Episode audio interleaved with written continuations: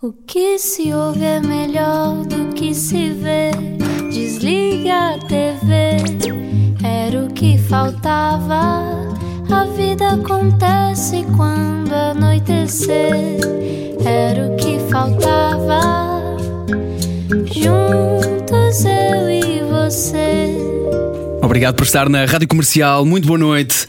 Este é o Era o que Faltava e hoje, eh, bom, era o que faltava não recebermos este convidado porque não se fala de outra coisa na internet e no mundo. Mas repara que eu já andava atrás dele há meses, há quase um ano. E ele dizia-me: Espera aí, espera pelo Glória, espera Ana, pelo Glória, Ana, aí que é que eu vou ter mais coisas para falar. Pode não soar bem. Não. Com todo o respeito.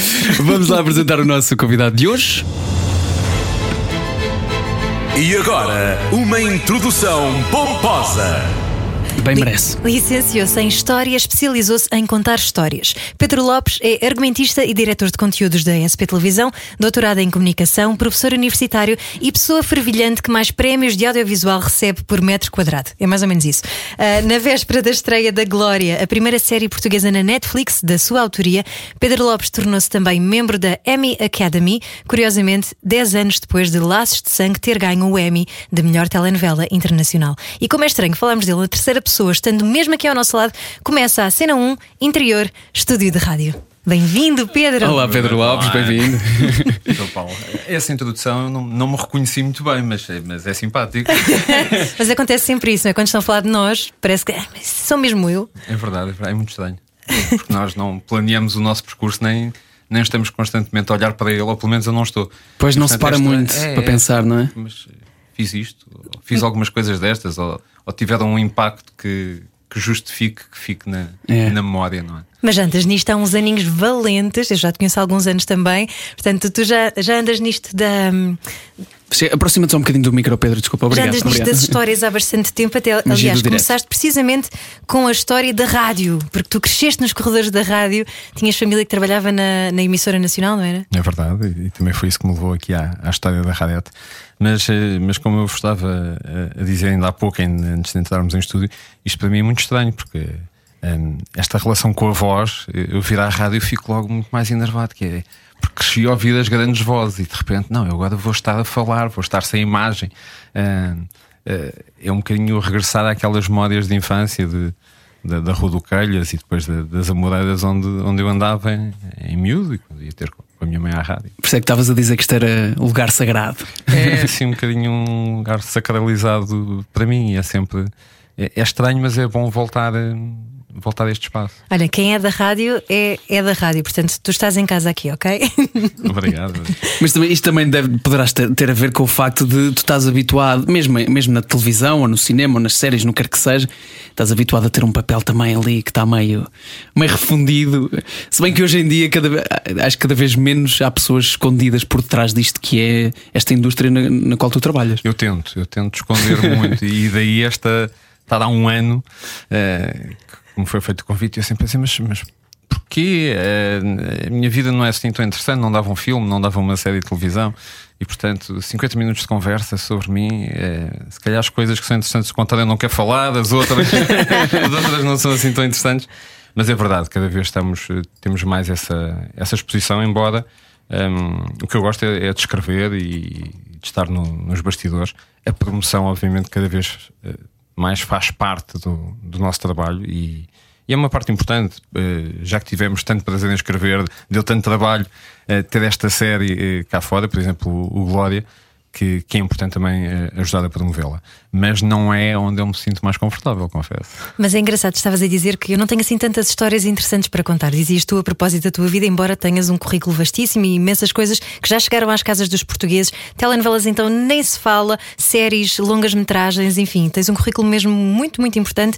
Mas eu percebo, porque é um bocadinho aquela lógica de tu estás a construir as tuas personagens constantemente e pensas, eu não sou propriamente um protagonista de uma, não é, de uma novela ou não tenho esse tipo de, de conteúdo editado, não é? Mas às vezes, quando se está a trabalhar nos bastidores de uma história, dá vontade que a nossa vida também já seja essa versão editada e super polida com ah, as entradas rápidas, as saídas rápidas e. Explosões. Sim, mas, mas seria muito mais trágico, não é? Aquela frase do Tolstói: todas as famílias felizes são iguais, as infelizes são infelizes cada uma à sua maneira. E portanto, eu prefiro, prefiro ser feliz e, e não ter grande história para contar do que ter, do que ter uma vivência demasiado trágico. Mas obviamente todos nós passamos por, por situações mais ou menos uh, marcantes, um, mas uh, as histórias que eu conto não, não, não, são a maior parte delas histórias biográficas, embora partam muitas uhum. vezes de, de, situações que nos acontecem, ou de histórias que chegam até nós e eu acho que também o nosso papel é estarmos sempre a colocar a questão de e se,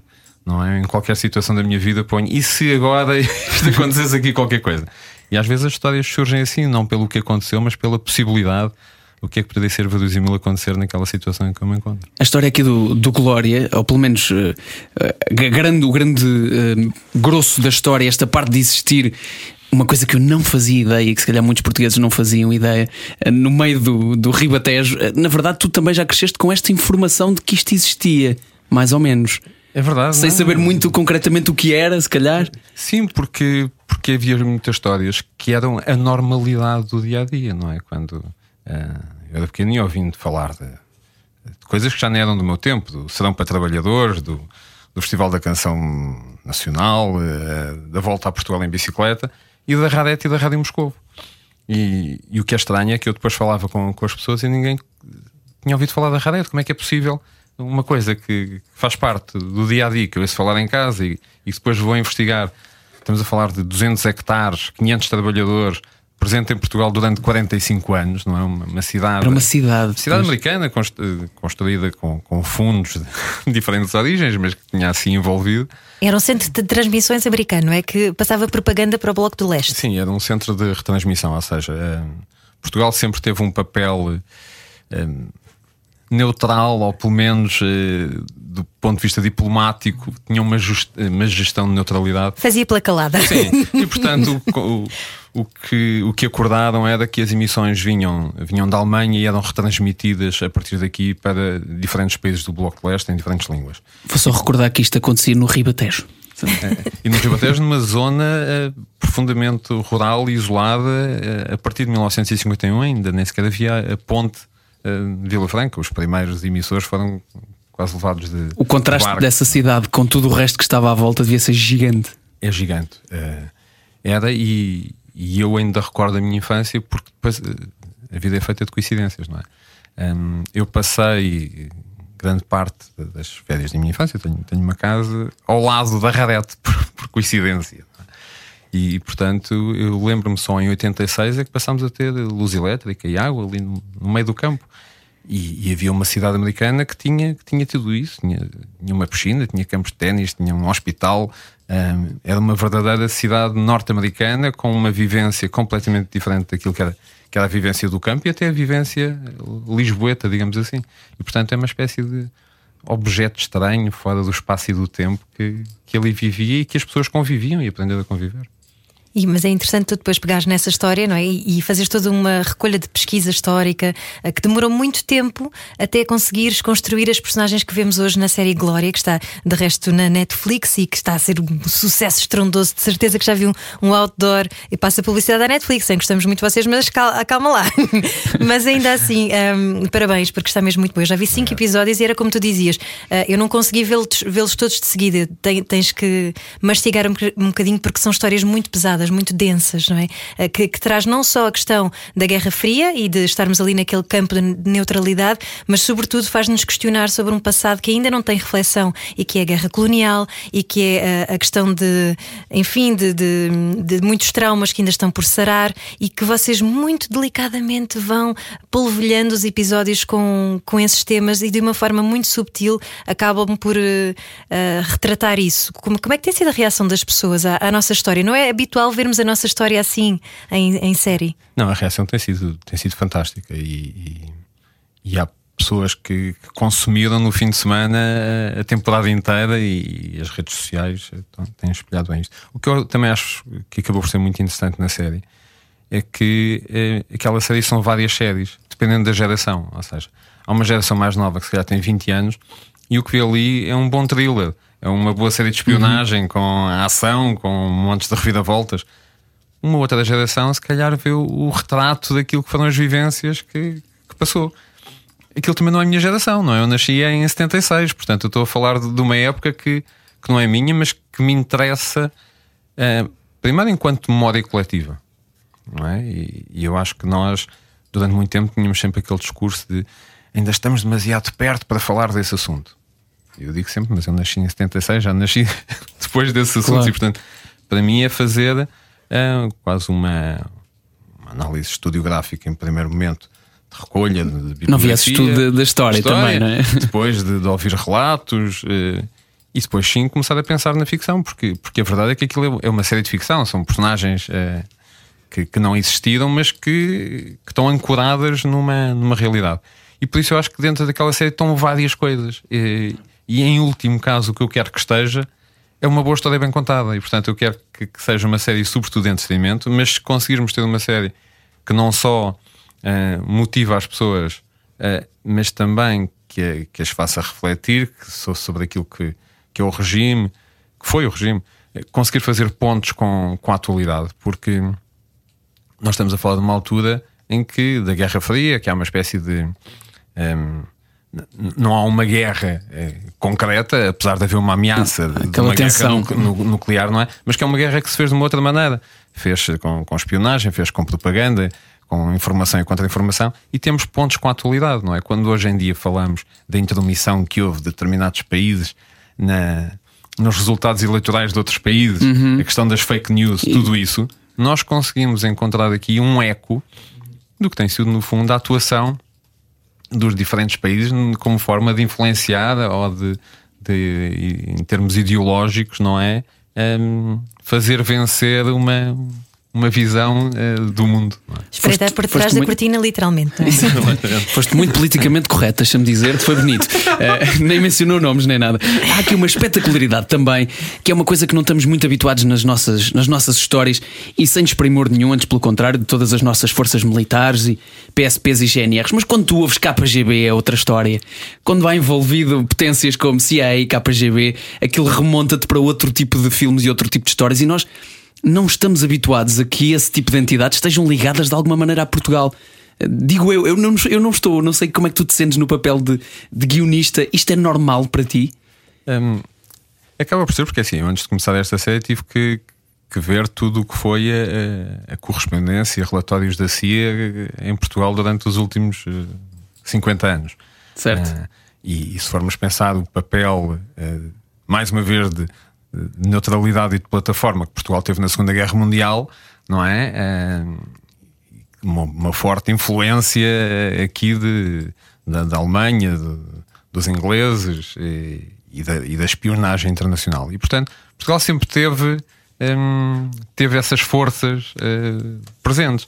Agora, obviamente, são nomes que nos estão na cabeça até muito pela filmografia internacional e anglo-saxónica e, e isso tudo. E Mas pouco a- habituados a ligar isso a, Portugal. Eu, pelo menos, eu achei, achei sempre achei fascinante mesmo. Fiquei, fiquei muito surpreendido com isso. Já ouvi pessoas falarem do mesmo, que é há coisas que nós achamos que são só mito.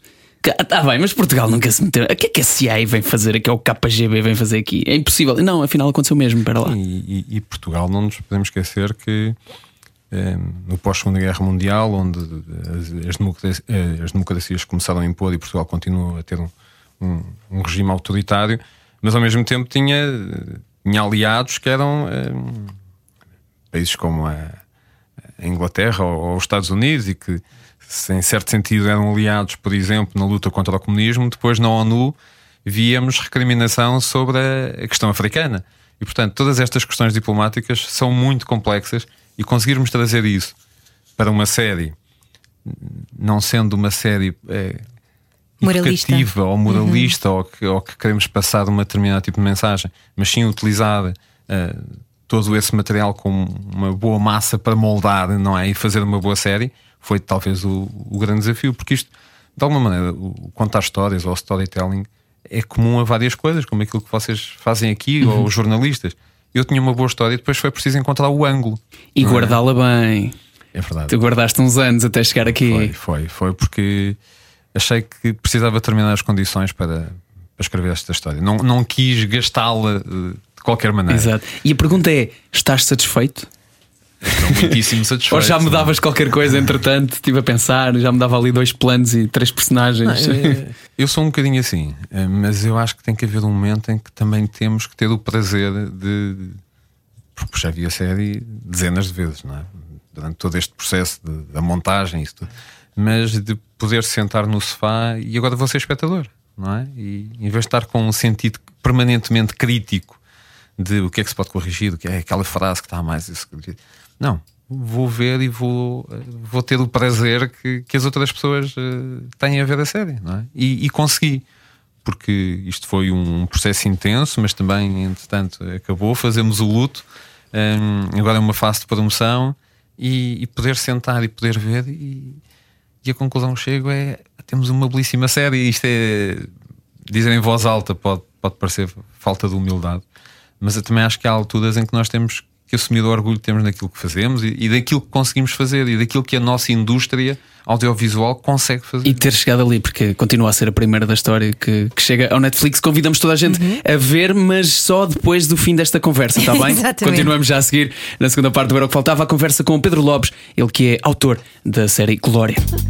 Fazer exercício sem a nossa companhia era o que faltava. Segunda parte do Era o que faltava, estamos à conversa hoje com Pedro Lopes, argumentista, diretor de conteúdos da SP Televisão e, acima de tudo, autor, eh, vá, a desculpa que arranjamos hoje para o trazer cá, autor da série Glória, a primeira série portuguesa no Netflix. E estávamos aqui a falar sobre currículos e citar currículo. E temos que passar por aí, porque é verdade que podemos chegar onde o nosso talento e a sorte e tudo mais nos levar, como por exemplo a ter uma série no Netflix. Mas também temos que passar pelos morangos com açúcar, não é verdade? É verdade. Eu acho, eu acho que toda a gente trabalha nesta indústria e passou, foi uma espécie de praxe, foi obrigatório. É? E tu deste-lhe bem, morangos com açúcar. É, escreveste alguns episódios em que o João Paulo entrava. Escreveste série 5? Escrevi. Então escreveste oh, a série onde eu entrei. Eu coordenei a série 5. Espetáculo. Já, já coordenador, já, era, já estava na evolução de, de tudo isto. Também. Um, ah, qual é que era? Ah, a lua vermelha. A lua vermelha. Eu vi aqui algumas coisas E tu entraste também aqui no Dancing Days, não foi? No Dancing Days e no Sol de Inverno. Olha, vês? Também entrei. Tudo novelas escritas, coordenadas pelo Pedro Lopes. Já escreveste para mim, eu nem te conhecia. Tu nesta altura também a já. Cara, a cara. Muitas vezes escreves, mas muitas vezes também já só estás a orquestrar, não é? Já és o coordenador, portanto és o maestro. Não, isto. O trabalho, então, de novela é um trabalho muito, muito de equipa. Nós, quando falamos coordenador naquela fase, estamos aqui falar já há 18 anos, uh, havia uma coisa que era hum, uma criação feita por um grupo de, de autores e depois uh, alguém mais experiente uh, iria coordenar. depois passa-se para um outro patamar em que começamos a ter a oportunidade de contar as nossas histórias e sermos nós um, a escolher a equipa que, que, queremos que escreva connosco, e portanto há aqui uma, há uma diferença, há um, um subir de degraus um, até ao, ao, autor principal de um, de um projeto. E... Mas nunca é só uma pessoa, não é? Principalmente uma novela que tem 300 episódios, é impossível serem escritos por uma pessoa. Não, a única hum, super mulher que eu conheço que, que faz isso é a Glória Pérez, não é? Uhum. no Brasil que escreve uma novela sozinha, mas uhum. acho que a maior parte dos mortais não, não consegue isso. Também nem todos têm seis meses não, para se fecharem em casa e fazer isso. Nem, nem, acho que seja bom para a nossa vida, não é? Pois, é, exato, é, é uma questão de sanidade mental também é. E, e, depois eu gosto de estar com as pessoas e portanto nem que seja, nem que seja um pretexto para, para conviver e, e estar com com amigos e pessoas de quem eu gosto muito e que respeito como profissionais. Olha, também há outra série tu que está neste momento, acho que é na RTP, não é? A Alga Seca. Uh, já, já passou, sim. sim já sim, passou? Sim, está na RTP Play. Ok. Tens uh, muitas longas também feitas? Algumas? Não são muitas. Tenho, na verdade, de cinema fiz uh, uma longa, uma longa metragem. Do Sérgio Graciano. Sim, sim, sim. E foi um, foi um projeto de amigos. Foi uma coisa que começou como vamos jantar fora à sexta-feira, vamos fazer um filme. Era um bocadinho assim. E, e tivemos a sorte de um, um dia estarem uns executivos da, da, Warner num bar onde estávamos a mostrar umas imagens e, e o filme foi para a sala e teve em 30 e, tal, 30 e tal salas de cinema, mas foi feito sem a pretensão de, de, de ir para a sala ou de, ou de, ter uma distribuição massificada como teve. E, e, mas foi um filme que correu bem que nos deu muito prazer porque foi uma coisa feita em, entre amigos na, nas horas vagas. Levávamos o equipamento uh, que a ESP nos emprestava à noite, devolvíamos de manhã um, Virem gravar novelas depois. Sim, às sextas-feiras íamos, íamos fazer filme. isso, isso, é um bocadinho representativo do que é Portugal. Às vezes a indústria portuguesa, não é? E, e, não, não é por isso que tem menos qualidade. Sim, e também é representativo de uma certa idade. não é? ok, certo. Que, que há uma vontade muito grande de fazer coisas e, e isto também é um apelo a, uma geração mais nova que é não nos podemos estar permanentemente a queixar que ah, não, não conseguimos ou não temos as condições ideais para fazer. Às vezes não vamos ter mesmo as condições ideais para fazer, mas, mas podemos fazer na mesma. E se estivermos à espera é, que elas cheguem, não, não claro, vão chegar. Nunca irão chegar. E, e por isso, durante aqui uma fase, nós fazíamos muito em versão guerrilha uh, os projetos. E a verdade é que depois acabavam por ter alguma, alguma projeção e, e muita gente que queria entrar porque ouvia de falar de ok, está a ser rodado, está Era a ser fixe. interessante, então escreve lá qualquer coisa também para mim. Uh, e, e nesse filme temos um elenco fantástico e gigante, não é? Um, graças a esse, esse passa-palavra, está-se a fazer qualquer coisa, não é? Há aqui este lado estimulante de ok, há pessoas que estão a fazer coisas. E isso também é muito interessante na nossa indústria. E a boa onda uh, compensa a Carolice também. Claramente, obviamente que não se pode construir uma carreira dessa forma, não é? Claro. São, são uma espécie de, de balões de oxigênio que se, que se, tem de vez em quando, mas que, mas que hoje em dia, tanto eu como o, o Sérgio, estamos a fazer coisas de, de, uma, outra, de uma outra forma e uhum. com, um, com outro tipo de, de, financiamento, mas foi um projeto muito interessante e que, e que, e que passa repetidamente. Na, RTP e que entretanto já me enviaram de outros países onde foi exibido e que eu não, nem sequer fazia a mínima ideia como é, como é que anda a circular. Um, e portanto foi uma boa experiência.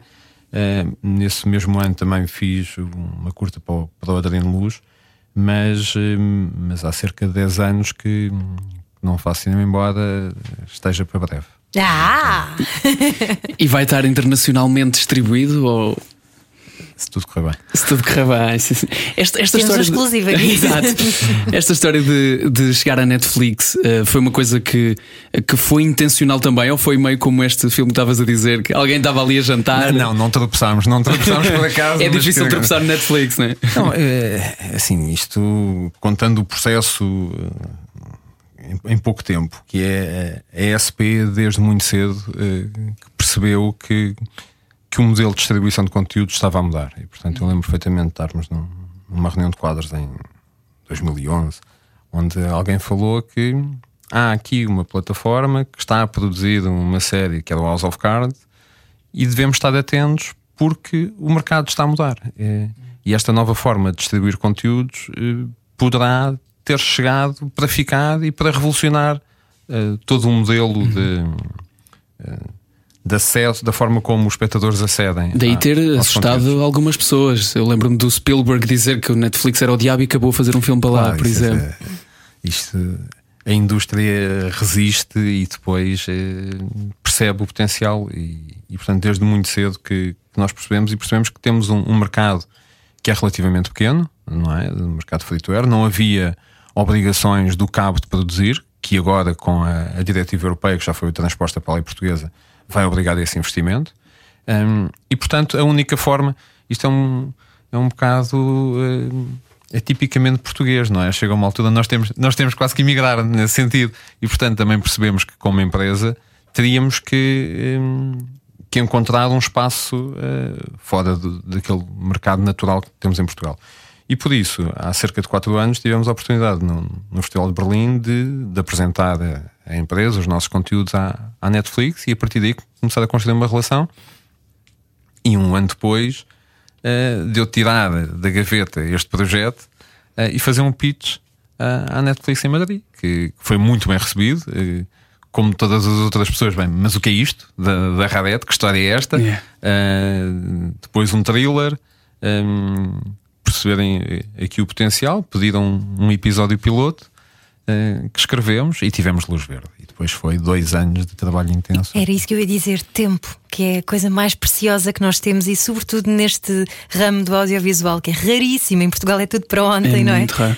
Porque, é porque tempo é dinheiro, e no fundo, quando, quando falamos uh, em tempo, é tempo para, para pensar, para refletir, para, um, para ter atenção aos pormenores. Uh, e nós vemos a, a, série, o trabalho que, que, o Tiago Guedes fez, quando era Shankowski, que a Isabel Branco, que é a diretora de arte, fez, é, é fantástico. Que está lindo. E isso tudo. precisa de, de tempo para, para, reflexão e depois precisa de tempo para execução. Não é? Uhum. E, e o que o dinheiro também nos dá é essa capacidade de filmar em mais semanas do que, do que habitualmente se fazia. Mas é muito pouco português isso, porque nós estamos habituados a, a este dinheiro, vamos desenrascar com aquilo que conseguimos. Precisamos de mudar isso ou não? Se precisamos de mudar, eh, eu acho que fazemos milagres se pensar. É verdade, é verdade. Temos um país pequeno eh, e, portanto, pequeno no sentido de um mercado de publicidade pequeno, eh, pequeno em termos de, de audiência e, portanto, fazemos com, com o dinheiro que é, que é disponível para o nosso mercado. E, nesse sentido, acho que o, o facto de sermos eh, pessoas desenrascadas tem, tem ajudado. Claro. Quando subimos para um outro patamar, acho que temos que funcionar, temos que mudar o nosso mindset, que é já não basta funcionar na base do improviso, mas sim da planificação. Não é? E pensar muito bem Claro. nas coisas antes de, de as executarmos. E foi, e foi isso que tivemos a capacidade de fazer. Embora fazer isto mesmo à séria, não é? Como, aos- como os crescidos fazem. E nota-se, isto está, está muito bem feito, está muito bonito. mesmo. E, e é, é engraçado que esse, esse tempo que tu falas, epá, sente-se sente tanto quando gravas. hum, quando se grava uma série ou quando se grava um- uma novela, por exemplo. Mas apesar Porque o de. João Paulo também já foi à tropa da novela, não é? Já fui à etapa da novela, já, já, já. E é, ou fazes ao primeiro. Se não desmaiares, fica ao primeiro take, a não ser que desmaies. É e às vezes pode-se improvisar bem que ainda dá para desmaiar aquilo. Ahm, mas, mas há aqui uma questão que muda, que muda tudo, que é essa, essa do tempo. Mas a verdade é que muitas vezes. E em Portugal, não sei se será um exclusivo nosso, mas muitas vezes as novelas são vistas como um produto menor de alguma maneira por algumas pessoas. É obvi- obviamente toda a gente pode ter a sua opinião, mas ainda assim as nossas novelas que são feitas para um mercado pequeno, com esse tal desenrasca muitas vezes, com não todo o dinheiro no mundo, nem todo o tempo do mundo, são muito premiadas pelo mundo todo.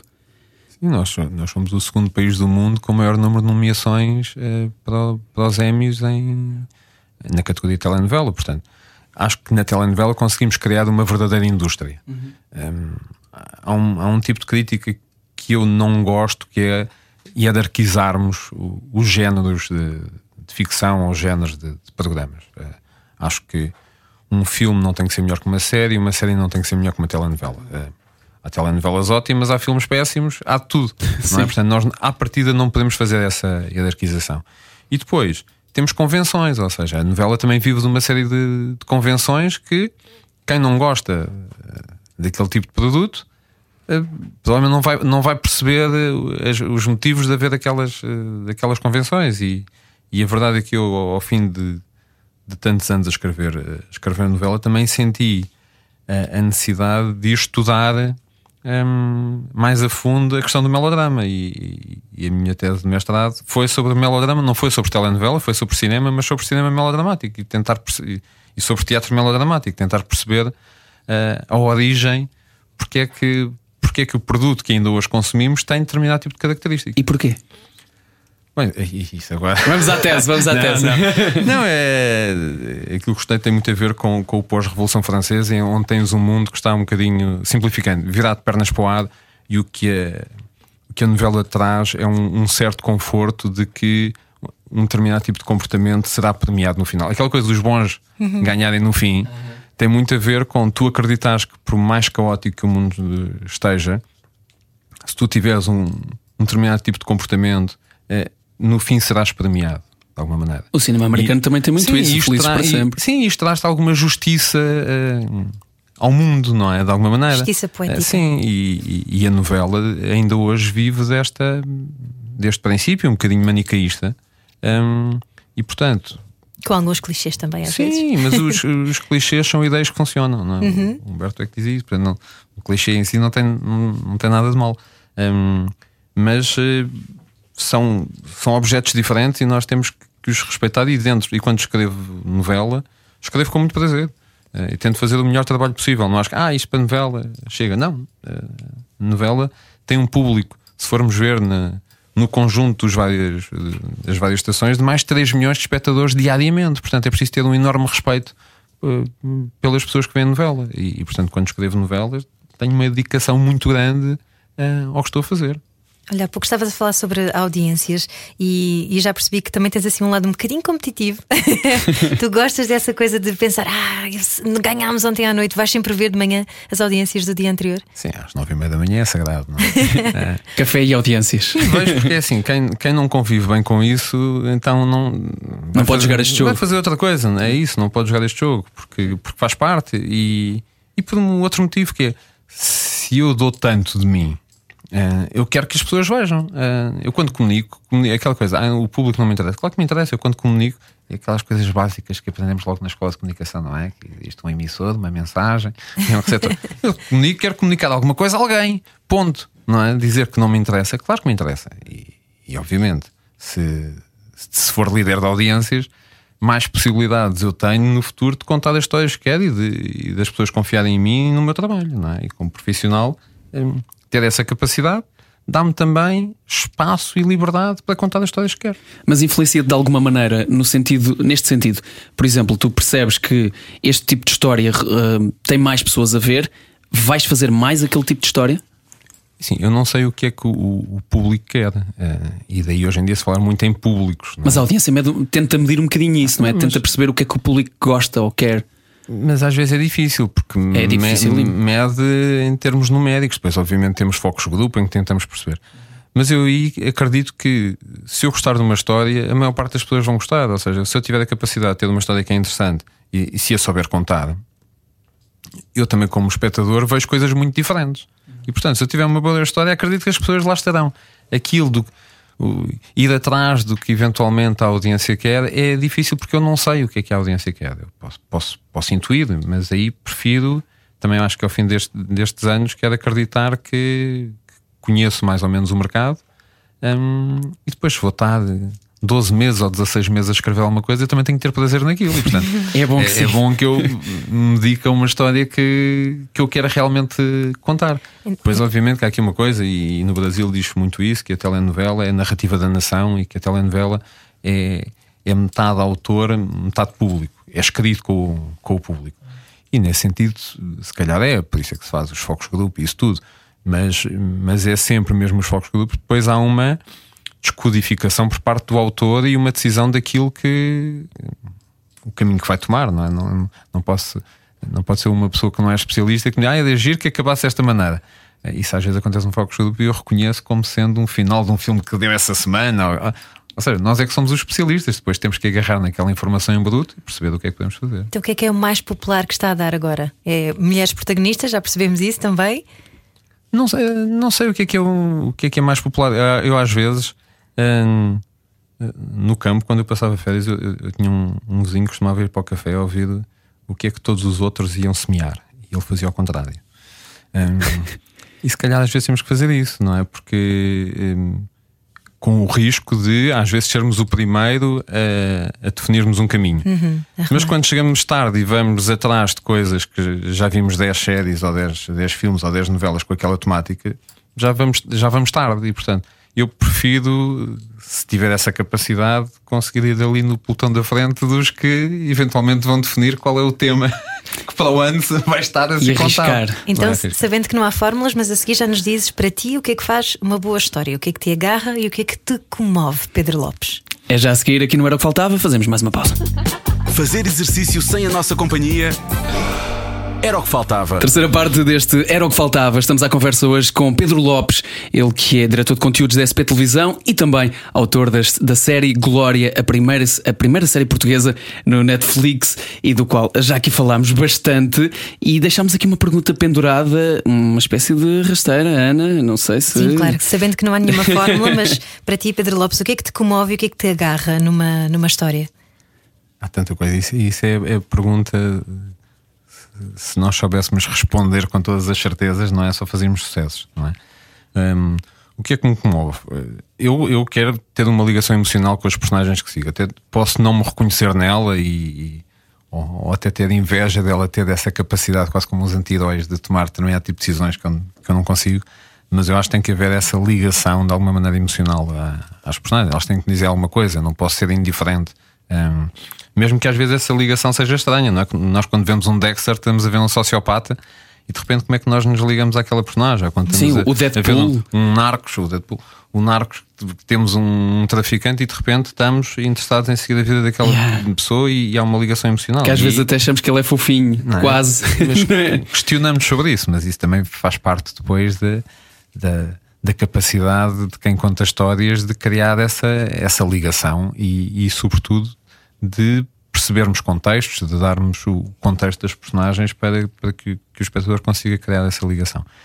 Agora, eh, fórmulas é, é muito difícil. Eh, exemplo, a, televisão, então, é um, é um meio é muito a, a ver-se à mudança, não é? Um meio muito, muito tradicional e, portanto, eh, o tipo de, de- as possibilidades de arriscar de- são menores, mas eu acho que estamos num bom momento eh, na ficção nesse aspecto. As plataformas digitais vieram trazer esse risco também, não é? E as nossas estações de uma grande, de uma grande diversidade de, de- de ficção que estamos, que estamos a produzir, e portanto, nesse sentido, acho que estamos num- numa fase em que se percebeu que, que é preciso agir, que é preciso eh, ter produtos para, para diferentes fa- faixas etárias hum, e, e portanto aquilo que, que me agrada são coisas tão diferentes que podem fazer uma boa série. Eu digo sempre aquela fórmula que já disse hoje aqui, que é a, a coisa mais simples e mais, mais complexa, que é uma boa história bem contada. O que é que é uma boa história? Não sei, mas isso é o que eu ando a minha vida toda atrás, não é? E, e, e a recortar e ir para os arquivos e ver coisas e conhecer pessoas e depois é perceber qual é o ângulo. Mas quando é que tu percebeste que a tua vida era uh, a história? Além de ter sido licenciada em História, não é? Ainda deste aulas há alguns anos, professor de História, setor. Dei um ano, sim. Foi só um ano. Depois, hoje em dia, dás também na faculdade, não é? Sim, porque eu gosto de dar aulas, a verdade é essa, mas quando tinha 22 anos e fui para um liceu dar aulas, pensei, quero que a minha vida seja só isto, com todo o respeito pe- pelas pessoas que são eh, professores a tempo inteiro, mas. eh, Começava a ficcionar a vida do Afonso era um Henriques. bocado inquieto mesmo na, na faculdade, aquela coisa de, fazer teatro e, e- tocar, eh, tocar muito mal, mas, mas, mas tocava. Eh, e portanto, e passar metade do tempo na, na faculdade, a outra metade no Cinema King. Eu queria fazer muitas coisas e, e o que é estranho é que ao fim destes anos, com 45 anos, continuo a querer fazer muitas coisas, apesar disto já, já doer, coisa que aos 20 não acontecia, não é? E, e por isso as coisas foram eventualmente acontecendo por acaso, mas quando olhamos para trás, se calhar não foi assim tão por acaso, não é? Fomos tomando decisões que nos levaram nesse sentido. Eu ainda, durante a faculdade, trabalhei numa série, se calhar vocês lembram-se, da RTP chamada Riscos. Claro! Pronto. Riscos! perfeitamente. E, e foi Isso eram os morangos Sim, fixos. sim. Eram os morangos Foi assim, a primeira, o Sim. primeiro grande projeto juvenil eh, e que rompia um bocadinho com aquilo que seria uma narrativa feita pelos pais, não é? Ah, e trabalhei como assistente de produção aí enquanto estava na faculdade, depois acabei a faculdade, fui, fui dar aulas, ah, mas estabeleci alguns contactos e, e, e acabei por ir para a Endemol porque estavam à procura de pessoas para, para um novo programa e, e na altura até brincávamos que precisamos de alguém que saiba escrever que não dê erros E ortográficos. foi assim que foste, que foste para o Big Brother e para o Acorrentados. Era Acorrentados ou Master Plan? É, acorrentados, eu, eu fiz Acorrentados eh, e Masterplan, Tudo o que foi da Endemol fiz durante aqueles dois, eh, dois anos e meio, que foi dois anos e meio de, de aprendizagem e que foi, e que foi interessante. A propósito daquilo que estávamos a falar há pouco, da questão de, do que é qualidade ou do que não é qualidade.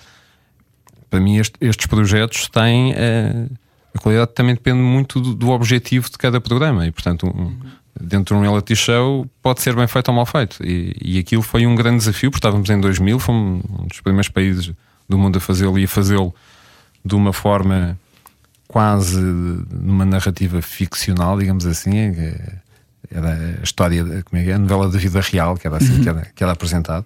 Ao fim de dois anos e meio, deixou de ter segredo para mim e, e quis outro desafio. E, estava a começar uma empresa que era a Casa da Criação, ligada à NBP, eh, novelas, e com um projeto que ia arrancar que era o, o Anjo Selvagem. E, e foi a minha primeira experiência A Paula de, Neves persegue de escrita de telenovela, em que éramos todos uh, muito miúdos, né? estamos a falar, tínhamos 24 anos e, E uma novela que foi um sucesso estrondoso. Isto esteve no ar 200 anos, não foi? Sempre aí. Foi, foi um bocadinho aquela coisa do, do projeto da equipa B, do- dos miúdos, que de repente tinha mais audiência do, do- do que os outros. E, e é muito engraçado estarmos a ver fotografias da equipa dessa altura em que hoje em dia são todos autores que estão no mercado e que estão a fazer coisas, uh, coisas interessantes.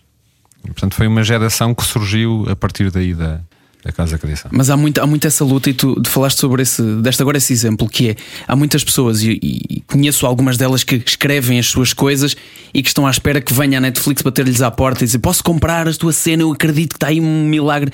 E tu foste, tu gostas disto e começaste como assistente de produção e começaste a interessar-te e começaste a entrar e começaste a dizer que tinhas ideias. E é preciso romper isto, é preciso ter esta, ter esta vontade e esta resiliência. Não basta só ter coisas muito giras escritas no telemóvel e nunca ninguém vê.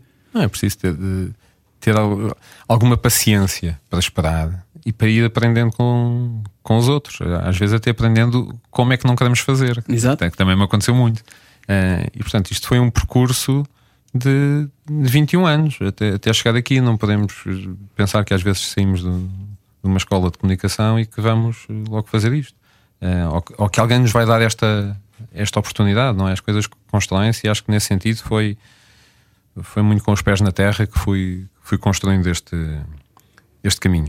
Mas foi um, um mercado que também estava a começar, em que é, eu acho que há uma geração hoje em dia que é com uma preparação diferente, e, e, um dos motivos que me levou a querer dar aulas é, é um bocadinho isso, que é uh, eu tive que cometer muito mais erros pelo facto de não ter tido essa formação na minha geração, portanto sinto que também é meu dever ajudar a que a indústria se fortaleça. E portanto, se eu, se eu hoje em dia tenho algum tipo de conhecimento, eh, devo transmiti-lo. É uma espécie de, obrigação se, se, queremos ter realmente um, uma indústria e, e, e, pessoas que comecem sem terem que fazer este percurso tão sofrido de aprender eh, repetindo os mesmos erros. Não é?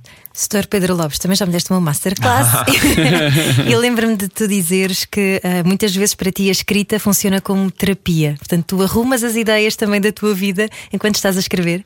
Arrumo, e, e isso também é uma, uma frase que eu tenho recorrente, porque dar aulas é um bocadinho como fazer stand-up comedy, não é? Temos ali pessoas duas, três horas à frente, o nosso público, e se aquilo for um bocado chato, começamos a perdê-los. Portanto, também temos que ter ali uma dinâmica na forma uhum. como damos. Mas é verdade, eh, eu acho que todo, as pessoas que escrevem põem muito de si nas personagens, embora elas depois não sejam reconhecíveis, mas um bocado como um ator, vai buscar as, as, as suas experiências, vai, vai abrindo ali o, o, baú às vezes dos seus traumas, dos seus recalcamentos e vai aplicando isso noutras, eh, noutras personagens, porque também só isso é que, é que traz uma certa verdade aos personagens, porque nós estamos a construir eh, coisas que é mimetizar projetos que vimos, personagens que vimos. Não, temos, temos que ir às nossas recordações boas e más e depois transformá-las e, e, e colocá-las em personagens diferentes de nós e noutros contextos e isso tudo. Mas a nossa experiência é fundamental. Que é para não ser uma coisa vazia, não é? Oca. Completamente. E portanto eu, eu sinto que de alguma maneira, em, em tudo o que escrevo, eu estou lá ou, ou estão lá muitas pessoas que eu conheço, e isso já me aconteceu de me telefonar dizer, mas aquela frase, mesmo, frase que eu em determinado contexto, tá, ninguém sabe, tá, não tem nada a ver contigo. Fazer, é importante fazer. Fica a recomendação então de alguém que já passou por Morangos com Açúcar, Anjo Selvagem, Big Brother. E também tem uma série no Netflix. Glória, é a primeira série portuguesa no Netflix. E hoje tivemos a conversa com o seu criador, Pedro Lopes. Muito obrigado.